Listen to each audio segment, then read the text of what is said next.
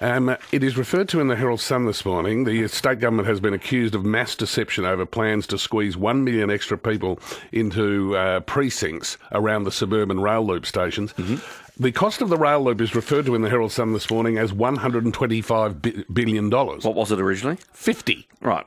It's gone from fifty to one hundred. So your prediction is? one hundred twenty. I'm going to say, if built, it will cost one trillion dollars. Right, that's my prediction. Um, Professor Graham Curry, uh, we speak to from time to time, Professor of Public Transport at Monash University's Faculty of Engineering. Uh, Professor, good morning to you. What's your take on this story? Uh, well, I don't think it's a grand deception, but certainly um, we could have done with some better planning if we're going to spend such a huge amount of money. Uh, but I do actually think I'm, I'm glad the government's possibly try, trying to make a change because Uh, otherwise, you know, uh, uh, living out in those suburbs will not be very pleasant if it's all based on cars. There'll be a lot of traffic everywhere. So, um, Professor, you're an advocate for the rail loop. Well, I, I'm an advocate for good planning, and I do think investment of that nature is the type of thing we need to be a London or a Tokyo, and that certainly is what's, what's forecast. Um, uh, yeah, interestingly, uh, what's uh, you tell me. What comes first is demand, then you followed by supply. And as I read this story, what's happening is, in order to create the demand, they are going to force supply by building, um, you know, multi-level apartments, and so that there will be uh, to produce passengers to catch the suburban rail loop.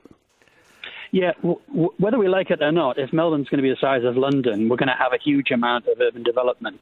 It's a question of where it occurs. Yeah.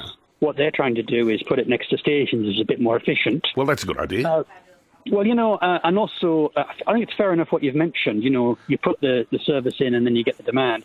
But that's how Melbourne developed. You know, our, our expansion of our railways was done first, and that created the urban development. So, Professor, do you imagine in the future uh, almost mini C B Ds? So Box Hill, for example, but more Box Hills. Unquestionably. Um, now, the, the good thing is it will take a long time, and it won't even be one lifetime. But I do predict if we get this railway, we will have uh, five or six new C B Ds around Melbourne. Right. So if you build these uh, multi-level apartments, uh, where do you get the people to put in them? Well, that's going to be easy because we're going to be growing to nine million. Yes. So we've got another three million coming. We're going to put them somewhere, and right. Guess what? Yeah. Is that, um, uh, are we going to fill those buildings with people that are a production of Russell and his wife having a candlelit dinner one night?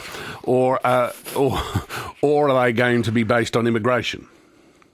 Uh, most of our historical uh, growth has been immigration. Mm-hmm. And uh, that's likely to go on to the future. Right. So let me ask the question. When we are currently enduring shocking traffic conditions in Melbourne, um, Uh, because one hundred thousand new cars go on the road every year, would it be not a good idea to put the brakes on immigration? That is an option, but it's nothing that anybody's ever been looking at.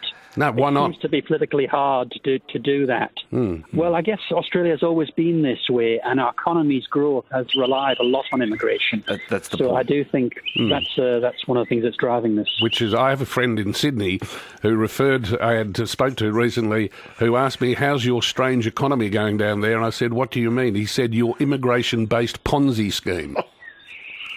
Uh, well, I think Sydney's sim- similar to Melbourne, so yes. I don't know. Well said, Professor. Yeah.